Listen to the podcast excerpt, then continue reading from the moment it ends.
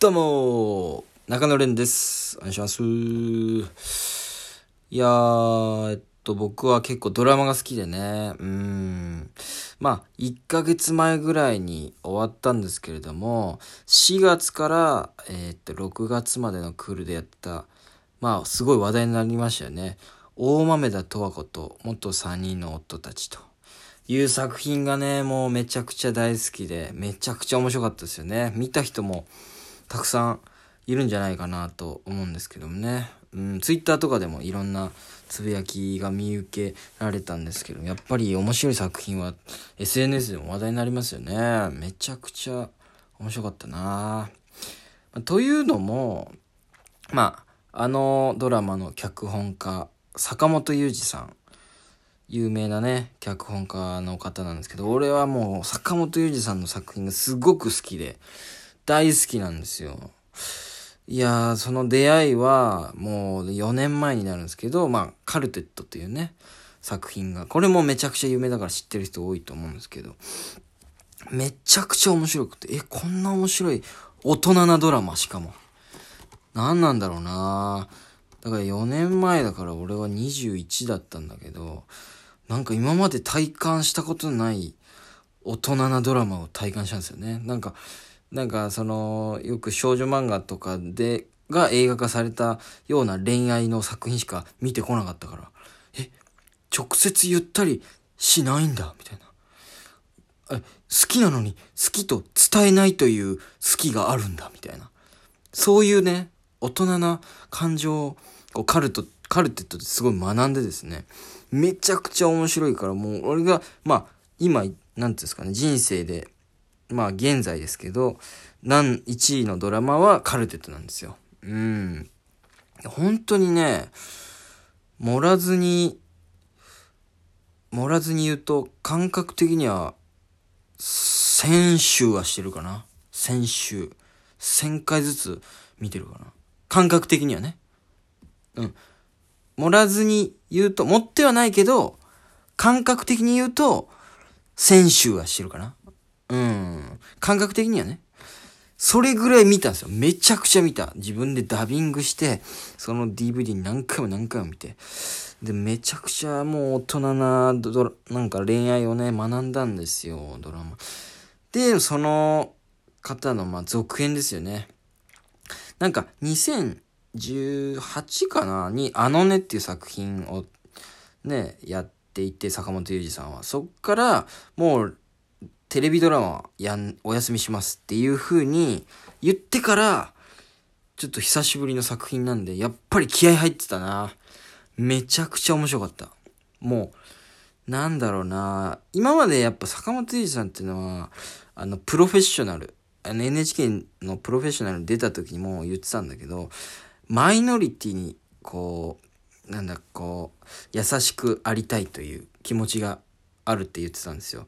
だからちょっとね、そんなに、こう、なんだろう、虐げられるじゃないけど、たくさんの人に受け入れられるような人じゃないような性格の人だったりに、スポットライトを当ててきた人なんで、結構暗い作品も多かったんですよね。マザーとか、うん、そういうウーマンとかすごい面白いんですけど、やっぱりちょっと胸がキューッとなる。それでも生きていくとかもね、あったんですけど、そういう作品が多かったので、今回の大豆とかもめちゃくちゃ明るいし、なんか、もちろん暗いテーマもあるんですけども、なんか、すごくね、ポップに描かれていて、なんかすごく見やす見やすかったですよね。毎週楽しみにしてまして、めちゃくちゃ面白かったないやー、本当にね、面白くて、で、そのカルテットハマっていた4年前とかに、俺は上京したてだったんですよ。で、僕は芸人になるっていうことを、ほぼ友達に言わずに出てきまして、上京してきたから、で、大学生だ、福岡で大学をやってるって、地元の友達には、こう、嘘をつきながら、本当は東京で、こう、バイト、今、あの、お金を貯めな、あ、お金貯めながら、こう、相方を探してたんですよ。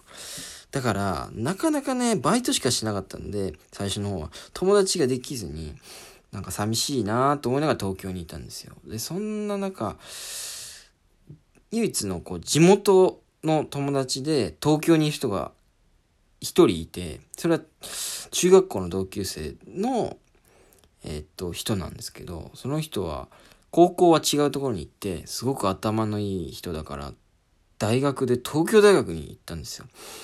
だから東京大学に行った、あ、あいつそういえば東京にいるなと思って。地元の友達誰にも、えっと、上京したこと、お笑い目指してること言ってないけど、ちょっと友達いなくて寂しすぎるから、ちょっとそいつに連絡してご飯でも行こうかなと思って、で、行って、お笑いやってるんだ、みたいな話をご飯食べながらして、ちょっと仲良くなったんですよ。で、そんな中で、俺がめちゃくちゃその時もうカルテカルテットに大ハマりしますから、見てほしいわけですよ。これも共有したいなと思って、で、その彼、東大生の彼にですね、僕は教えたんですよね。面白いドラマがあるっていうことで。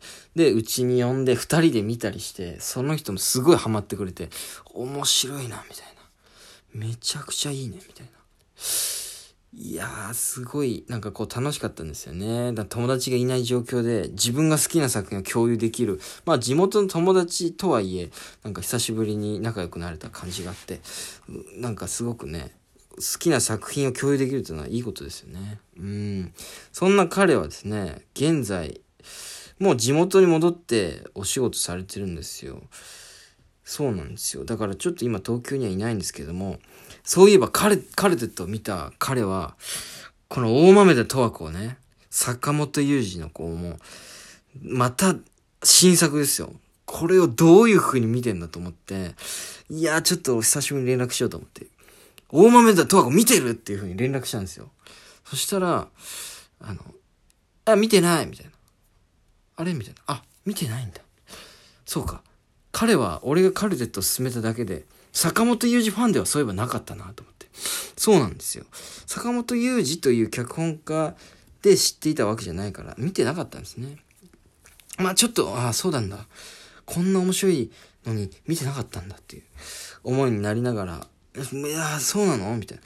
めちゃくちゃ面白いよ、みたいな。あのカルテットやってた人みたいな。あ、そうなの？みたいな。で、見てみ、なんか調べてみたら、キャストとか被っちゃってんじゃんみたいな。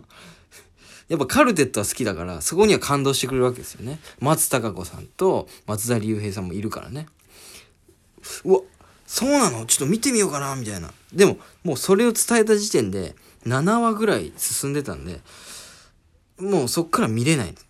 あの、1話から遡って見ることはできなかったのかな。フジテレビオンデマンドかなんかあったけど、まあそれはお金かかると。うわなんか残念だ。でも、こんな面白い作品見てほしいな。あのカルテット一緒に共有した人だし、みたいな。という流れで、よく話してたら、まあ、その彼っていうのは、実は、ずっと付き合ってた高校からの同級生と結婚するという話聞いたわけですよ。ええー、そうなの？みたいな。めちゃくちゃおめでたいなみたいな。そうなんかみたいな。ってなると、よほど見てほしいわけですよ。まあ、大豆田十和子は、まあ、その、別れちゃった3人の夫との、まあ、話ですよね。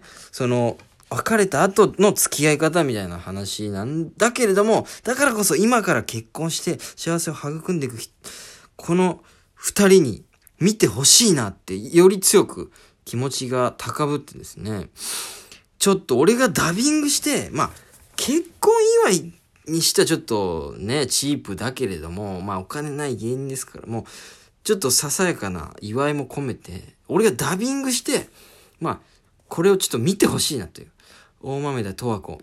ちょっと結婚祝い的なことをしようかなと思ったんですよ。うわと思って、もう、そっからまたちょっとテンション上がっちゃって、あ、見てないんだってちょっとテンション下がったんだけど、よし、これダビングしようってテンション上がって、そう、もうちょっとウキウキな気分でね、ちょっとダビングの、あのー、もう、あの、セッティングをしたんですよね。なんか、なんかその、トワコもこういうことしそうですよね。なんか贈り物とか、あの曲がかかってさ、なんか、なんつうの？あの、カフェとかでかかってそうな、何フランス語かなんかよくわかんない。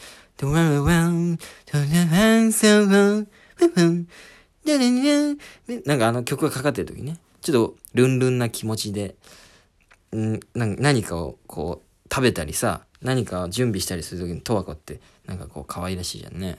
おば、あの、結構年上の方で可愛らしい一面がある。その瞬、なんか俺もそんな気分で。あの曲がかかってる感じでもうダビングし始めて、いや、これを届けるの楽しんでくれるかなみたいな感じで。そうなんですよ。ダビングしてね。そうなんですよ。で、なんか、あの、DVD ダビングする DVD、なんかロムみたいなやつ？で、あの、あそこ表面が白くなってるんですよ。だからあそこに書き込めるんですよね。うん。だからあそこもちょっと俺が、これちょっと派手に絵を描いてあげようかな、みたいな。で、大豆田十和子殿みたいなあの、番組のロゴみたいなのを、ちゃんと、こう、サイトを見ながら書いて、これもずっと曲鳴ってんのよ、俺の中で。で、で、で、みたいな。で、これも書き終わって、ちょっと時間かかって、うわ、めんどくさかったな、とか思いながらも、その書き終わって、ダビングした DVD を、こう、送ったんですよ。黒猫ヤマトで。いやー、楽しんでくれるかなと思って。で、まあ、無事届いてね。ありがとうみたいな。見てみるよみたいな。で、なんかもう速攻返信来て、いや、めちゃくちゃ面白いわみたいな。なんか、笑えるんだけど、笑えないんだよねみたいな、なんか深いメッセージもくれて、うわ、嬉しいなみたいな。で、なんかお返しにね、うなぎとかもくれて、うわ、これもなんかいいななんか、大人ななんかやりとりしてる気分がして、いやちょっといいことできたなみたいな感じがしたんですけど、なんか先日、なんかネットフリックスをふとね、開いたら、大豆田十和子のドラマ全部上がってまして、ネットフリックスに。